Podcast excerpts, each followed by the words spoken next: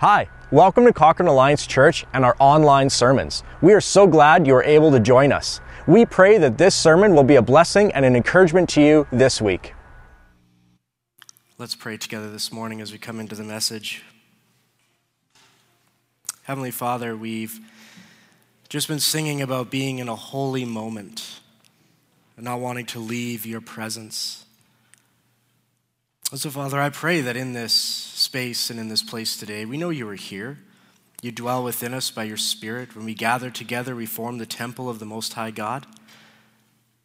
But I ask that we would sense the holiness of being together by your Spirit drawing us together, by your Spirit at work in us, making us more like Christ.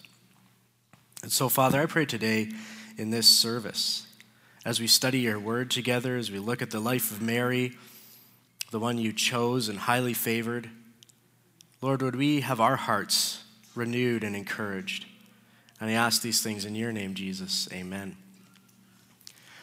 I was a few years into my time as a pastor at the Drumheller Alliance Church when I got the news, kind of around September, October, that the lady who was volunteering to put on the children's Christmas play, who had done it for years and years and years, uh, was stepping down to take a well deserved break from just the immensity of organizing a 30 minute Christmas uh, production with children. It's a musical and it's got acting. I mean, it's a whole thing to put on these children's productions, right? Like, the people who volunteer to do it deserve a ton of thanks because it is a immense amount of work. But she said she just needed a break. I totally understood that. She was stepping down.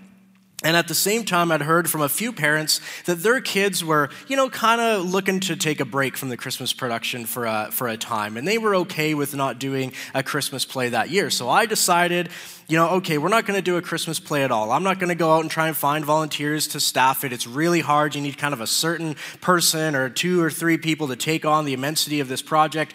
So we're just not going to do a kids' Christmas play this year. Then I got phone calls.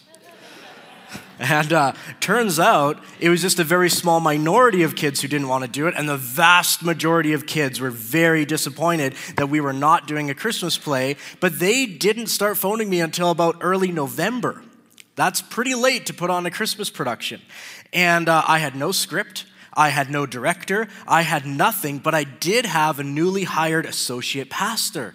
Uh, and that's sort of what associate pastors do. If you ever ask, you know, if you see an associate pastor, what do you do? Their answer is everything that everyone else can't do. That's what an associate pastor does. So, I uh, sat down with the associate pastor and we decided, yes, we are going to get this play off the ground. It's the second week in November. We've got to get it done by the third week of December. We're going to do it. And uh, we didn't have a lot of money at the time as a church because we hired an associate pastor. So instead of purchasing a script, I decided I will write the Christmas play. Like, I know the story, I write sermons. How hard could this be? So I would write the script, and the associate pastor would organize and direct it with all the kids in the, in the Sunday school. And that was a very interesting experience. Um, and uh, you know what? I think it surprisingly turned out pretty well. I mean, I think what saved us was the preschool kids were dressed up in cotton ball sheep costumes, which was adorable. And I mean, no matter what else is happening, you got these kids like sitting in their little cotton ball sheep costumes and rolling around, and they got cotton ball fiber in the carpet. And I spent about two hours trying to pick cotton fiber out of the carpet. That was really difficult. That probably saved the day. But here's the one comment. I mean, we got some comments, but the one comment I got, yeah. The, the biggest comment I got was actually from our associate pastor, who's like, why in your script did you use the word virgin so much? it's like, I didn't notice it. You know, apparently without meaning to, like every time Mary was introduced, I was like, the Virgin Mary, the Virgin Mary, the Virgin, like really emphasizing this. And he's like, Do you know how many children asked me what a virgin was? Which is like, how do you handle that conversation, right? So, so I was thinking about this as I was getting the message ready this week because we're talking about Mary this morning. And you know, in my script that I wrote, Mary is a really one dimensional character. Her one defining trait was that she's a virgin. And I'm thinking, is that all I really know about Mary? Is that the only takeaway I have from the very woman who like carried the son of God, birthed the son of God, nursed him and raised him and cherished him? And I kind of was thinking to myself this week, like, I have not given Mary enough thought. And I haven't really considered Mary's uniqueness in the narrative of the birth of Jesus. And I was like, why is that? And I, I think I've come up with the reason for that. I think it's because part of the Protestant Christian tradition, which we are in, we tend to be nervous about the more Catholic view of Mary, which elevates her to some sort of like superhuman status with legendary stories and, and even prayers being offered to her. And we would say, boy, that goes way too far. You know, that, that she is, after all, only human. Yet, in our pushback against what we see as an excessive Catholic view of Mary, I think we sometimes neglect how special Mary is. You know, growing up in the Protestant Christian tradition, you could almost get the sense that the only real defining trait about her is that she's a virgin, like my Christmas script did. And you almost get the sense that any young Jewish girl could or would do what Mary did. Yet, if we go that route, that's far too ordinary. It's far less than how Scripture describes Mary. In fact, Scripture tells us that Mary is highly favored, and this is exactly how we're introduced to Mary. We pick this up in Luke chapter 1, verse 26. In the sixth month of Elizabeth's pregnancy, God sent the angel Gabriel to Nazareth, a town in Galilee, to a virgin pledged to be married to a man named Joseph, a descendant of David. The virgin's name was Mary. The angel went to her and said, Greetings, you who are highly favored, the Lord is with you. So there's a key there. Like, Mary is highly favored, and the Lord is with her. And then Mary's relative Elizabeth, who you might remember from last week's sermon, miraculously has conceived a child in her old age, is filled with the Holy Spirit when Mary goes to visit her, and she prophesies over Mary these words. It says, When Elizabeth heard Mary's greeting, the baby leaped in her womb, and Elizabeth was filled with the Holy Spirit, and in a loud voice she exclaimed, Blessed are you among women, and blessed is the child you will bear. And so I think a correct and scriptural view of Mary is to recognize that she is blessed. And God chose her, not some other girl. And there would be presumably a reason for God choosing Mary and not just any girl from Nazareth. So for those who would say, you know, there's really nothing at all special about Mary, God just chose her. He could have chose any, any girl in, in Nazareth or any girl in, in the land. I would really disagree with that. I think that there's very much something special, something unique about Mary. Yet even as we acknowledge Mary's specialness, we also want to acknowledge that Mary isn't superhuman. She is still, even with being chosen and blessed by God, she's ordinary. She is a faithful, religious Jewish girl. And so to me, Mary becomes fascinating because she's absolutely ordinary and absolutely extraordinary at the same time, which is to me a picture of what faith is. Because our faith often looks ordinary. We believe, we follow, we trust, we hope through all the mundane things of life. And although our lives often look very ordinary, we also believe in this very extraordinary thing. We believe the very presence and power of God lives within us by the indwelling of the Holy Spirit. But this indwelling presence of God does not deify us in an instant, rather, it gives us power to live each day with faith, to do the work God calls us to do, to become more like Christ in the process of sanctification. And our faith reminds us that in all the in all of life, in the ups and in the downs, in the joys and in the sorrows, in the ordinary and in the extraordinary, God is with us. Faith in the God who is faithful to us gives us power to suffer with perseverance, to go through chaos with calmness, and to face the unknown with peace. Now, faith is a very ordinary thing, and it's extraordinary as well. Again, when I think about the Christians that I've talked to who are going through such tragedy in their lives.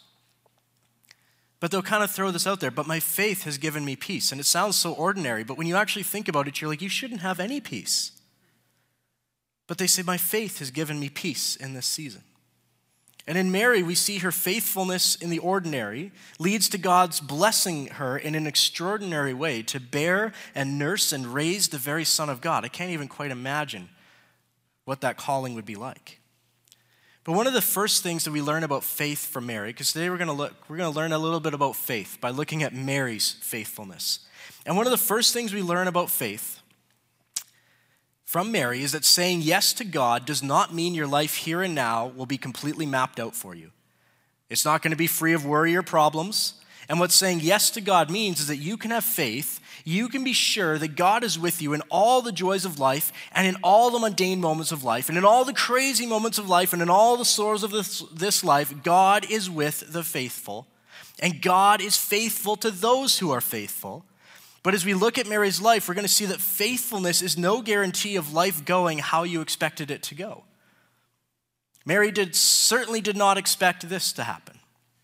So let's get back into our text and see how Mary lives out her faith. The angel has just said, Greetings, you who are highly favored. The Lord is with you. And here is Mary's response Mary was greatly troubled at his words and wondered what kind of greeting this might be.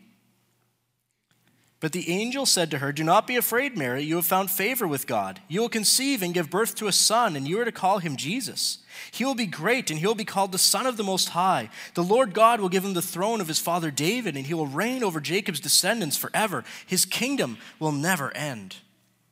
I just want to pause here because notice Mary's first response to this great greeting. She's been called highly favored by an angel of the Lord, and she is greatly troubled if she knows the history of her people, the Israelites, the Jewish people, which she most likely does, then she would know that often those, God, those that God calls to serve him in extraordinary ways are often called to do things that are difficult and that change the whole trajectory and path of your life. She might be thinking of the prophets who commune with God in these amazing ways but are despised by the people. She might be thinking of people like Moses who have to go and stand before Pharaoh and have these showdowns and, and speak and lead the people through the wilderness. And she's troubled. She's thinking, Do I want this? Do I want this? She doesn't even know what this is yet when she's greatly troubled. But an angel appearing and saying, Hey, God highly favors you. She's like, Oh, okay. Sounds like good news, but this is going to change everything. The angel goes on to tell her that her task is far greater than the prophets or Moses or Abraham. She's going to give birth to a son who is actually the son of the Most High God, whose reign will never end. For a peasant girl from the nowhere town of Nazareth, this is incredible. And if an angel wasn't saying it, of course she wouldn't believe it. Now, if you were here last week, you'll remember that Zechariah did not believe what the angel said. He could not believe that his wife Elizabeth would conceive a child in her old age. But unlike Zechariah, Mary believes that this will happen, but she has a very logical question. How will this be? Mary asked the angel, since I am a virgin. Listen, Luke t- says she's a virgin a lot too. I've counted three in here. So I mean, I'm in good, I'm in good company. This is how the angel answers her. The Holy Spirit will come on you, and the power of the Most High will overshadow you. So the Holy One to be born will be called the Son of God. Even Elizabeth, your relative, is going to have a child in her old age. And she who is said to be unable to conceive is now in her sixth month, for no word from God will ever fail. I am the Lord's servant, Mary answered. May your word to me be fulfilled. Then the angel left her. Unlike Zechariah, who immediately goes, There's no way, Mary is filled with faith in her response. Not only faith that what the angel said is true and will happen, but also, if you think about this, she's demonstrating faith that through the pregnancy, through the labor, through her entire life, God will go with her, God will uphold her, and that He will make a way for her. Because if Mary is really thinking about all of these things, about what she knows will happen, there's a couple of massive obstacles in front of her right away. There's going to be things that are difficult for her when she says yes, of course, to God. There's things that she can foresee, and then there's going to be other difficulties she doesn't foresee. But through it all, she's going to experience God's faithfulness to her, which in turn strengthens her faith in God. But here are some of the things that Mary will know right away are going to be difficult. She has a fiance. She's a virgin who will soon be pregnant, and her fiance is going to rightly have some questions. Now, Mary knows that if the Lord does not intervene in some way, Joseph will have no choice but to break off the engagement. Because it would be a disgrace in that culture for him to be involved with a woman like that or to be attached to a woman like that, where people would say, Oh, I see, I see what's going on here. As an honorable man, he would have had really no choice. And Mary also lives in a community and a culture where pregnancy outside of marriage is a shame and a disgrace. It does not happen. Not only to her, it wouldn't even be a disgrace just to Mary, but her whole family and her whole family line would be tainted if the Lord doesn't work on her behalf. If God is not faithful to her, then Mary might end up a single unwed mother living in that culture as people look down on her in disgrace and in shame, maybe cast out by her family. So when Mary says, May your word to me be fulfilled, these are the big obstacles that she knows about that God will have to carry her through. Now, Mary has faith that God will be faithful in spite of seemingly impossible obstacles. In faith, she says, Yes. So, when I think about this as a takeaway, I think that so often we think that saying yes to God means the doors will just open wide. The path will be clear to us, and the future will be clearly seen. But with Mary and with so many other people in Scripture who are called by God, we see that faith is not knowing how everything will work out. Faith is trusting that God is with us every step of the way. That's what faith is. Like, if we're waiting to see every single detail clearly, we're going to be waiting forever. Faith so often is going, God is saying, go here. And that's going to move me into a place of uncertainty and unknown. And then I'm going to move there, and then God's going to reveal the next thing to me. And that's where faith really comes in. So Mary has to have faith that with God, nothing is impossible because there's going to be some immediate issues that require the intervention of the Lord.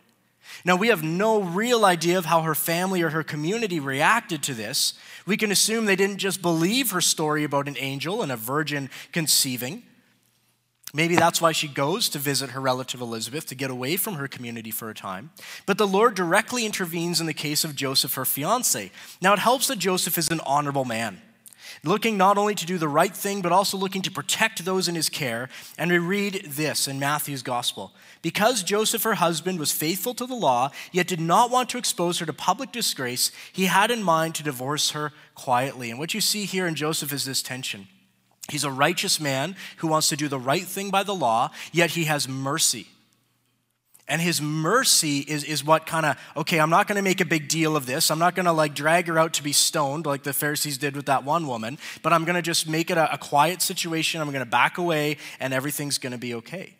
And you got to think divorce, they're not married yet, but this is how engagement worked in those days. Engagement was a lot more binding and a lot more permanent. So you don't just break up with your fiance. This is like the whole family has already been involved. The wedding is like sure and certain. So this is a big deal. It's a divorce. So he's considering this.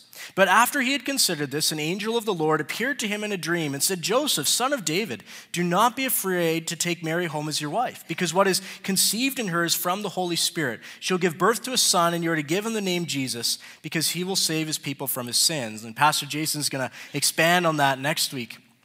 But what we see here is God is faithful. He intervenes with Joseph and he makes sure that Joseph sticks by Mary. And perhaps it's even Joseph's impeccable character and his betrothal to Mary that's part of God's decision to choose Mary. Joseph is sticking by Mary here.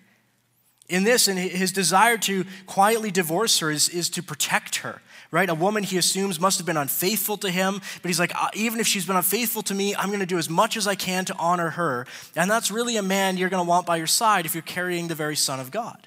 This is a power couple, right? You got Mary, faithful, blessed, highly favored, and Joseph, a man of impeccable character and honor. So these are the obstacles that Mary knows about. Remember that song, Mary, Did You Know?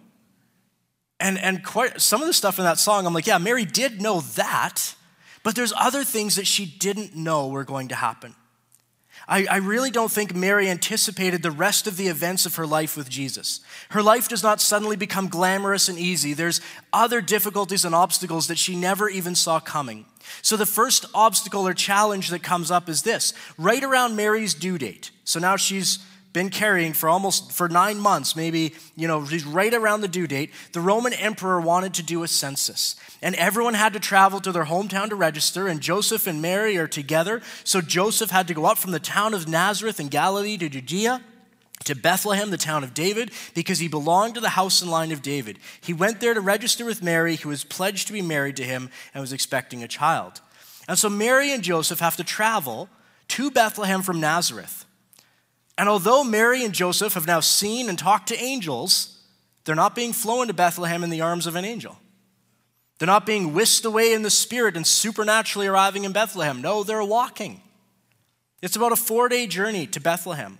And although in all of our Christmas cards we always have Mary riding on a donkey, we don't actually have any evidence that she rode a donkey. We assume that she did because she's super pregnant, and that would be really nice. But they also don't have a lot of money. So we don't know if she rode a donkey. Maybe she did part of the way, maybe she did all the way, maybe she walked. It's not actually unusual for women in a lot of parts of the world to have to walk, even to go and carry water back, even in late stage pregnancy.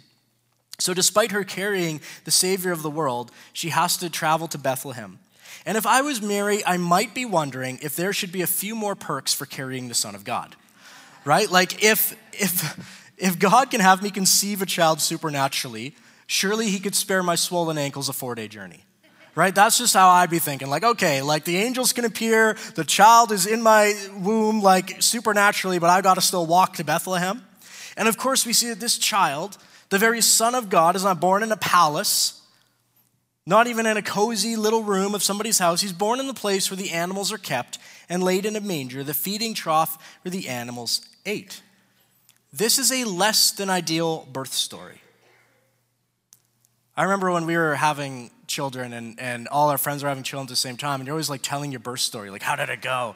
And, you know and the husbands are like trying not to like complain but you're like yeah just sit in that chair for like 12 hours. It was really uncomfortable.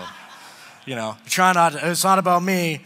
Um, but this is a less than ideal birth story. Like you think about the, the story of this a first time mother away from home and you're giving birth for the first time in a manger just imagine being a first time mother in this situation. This is pretty scary, actually. It's dramatic and it's less than ideal. Like, I remember when uh, we were getting ready for our first child and we went to like the prenatal classes or whatever they are. And, you know, at the end of it, they're like, okay, so you want to be ready for your birthing experience. You want it to be like as just exactly how you want it. So have your to go bag packed with your favorite clothes, maybe your favorite snacks. Uh, you know, have your music ready. Have your husband with an iPod. Like, you want to make it a calm experience for you, which is like, it's not going to be calm. It's not. It's a lie. It's not going to be calm. Doesn't matter what kind of music you're playing. Probably should play metal. Um, but I'm thinking about like the birth experience here is like, I don't think Mary anticipated that. I don't think when the angel showed up and was like, hey, the very Son of God, you're going to bear the very Son of God, his reign will never end. I don't think she's like, yes, so of course I'll give birth in a manger. That makes sense. So we find then that faith doesn't remove us from the trials and difficulties of life. Faith is the assurance that in the midst of trials and challenges, God is with us. He is faithful, and his promises will come to pass even when our circumstances fill us with fear.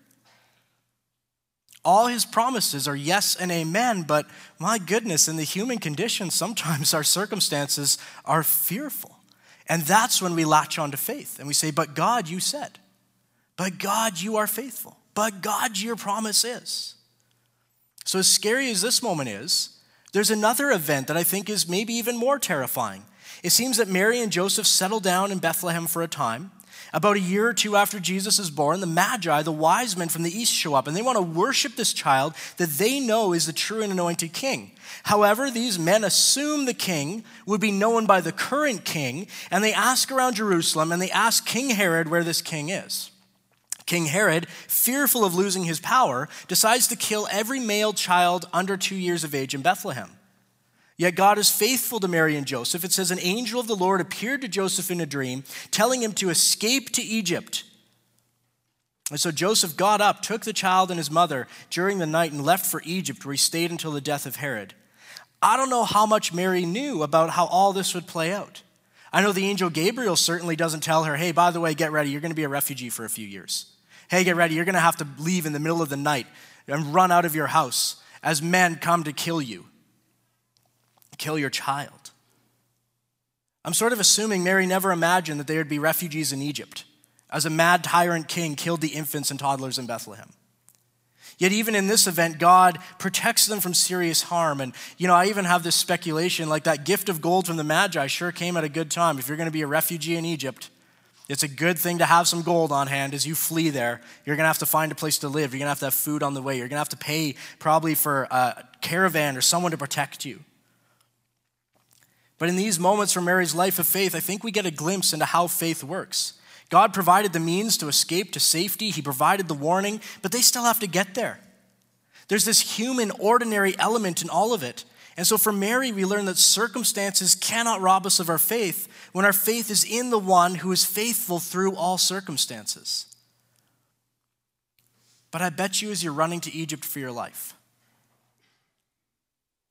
it's really hard to remember that God is faithful in the midst of your circumstance. The reality of this life is that even the parents of the Son of God don't go through this life without experiencing upheaval and tragedy in some form or another. And the hope, as we saw last week, is not in this life, but in the life that is promised to come. We have hope in this life that God is faithful. He's faithful to his people and he's faithful to his promises. And as we come to the end of our, our sermon today, I think it's worth mentioning that life still holds some sorrowful moments for Mary. I'm sure there was moments of great joy in Mary's life. I'm sure that Mary had some wonderful moments. But there's still some sorrowful moments. Mary receives a word about this from a man named Simeon when they first dedicate Jesus when he's very young at the temple. And Simeon says to Mary, This child is destined to cause the falling and rising of many in Israel, and to be a sign that will be spoken against, so that the thoughts of many hearts will be revealed. And then he says this to Mary, and a sword will pierce your own soul too. And he's prophesying about what's going to happen. We know that at some point, Mary is going to watch her son be whipped and paraded through the streets while mocked and spit on, nailed to a cross, and left to die. Isn't that horrific? A sword shall pierce her own soul too. And even before the crucifixion event, there's all the drama that surrounds Jesus in his years of public ministry. At one point, Mary and Jesus' brothers come to a house he's at because there's uproar, because some people are saying Jesus is out of his mind, and others are coming to sit and learn from his feet. And I think how hard it would be for a mother to see her son both loved and hated, to be slandered by some as demon possessed, and then to be revered by others. And there's this weird mix and all this drama that's going on. She knows that this is going to happen, but I still think it'd be hard to see. We also notice that Joseph is absent in this moment. And Joseph is absent outside the birth narrative. We don't hear about Joseph. What happened to Joseph? Is Mary a single mother of Jesus and his brothers now? You read about the event where Mary and the brothers come to find Jesus, and you go, wouldn't it be more appropriate for Joseph and the brothers to come? Like in that day and age, it's more appropriate for the, the patriarch, the man of the family, to come. Yet it's Mary and his brothers, and we just don't see or read anything about Joseph outside the birth narrative. And so, as a side note here, we focused on Mary in this sermon, but I couldn't help think about Jesus' early life in all of this.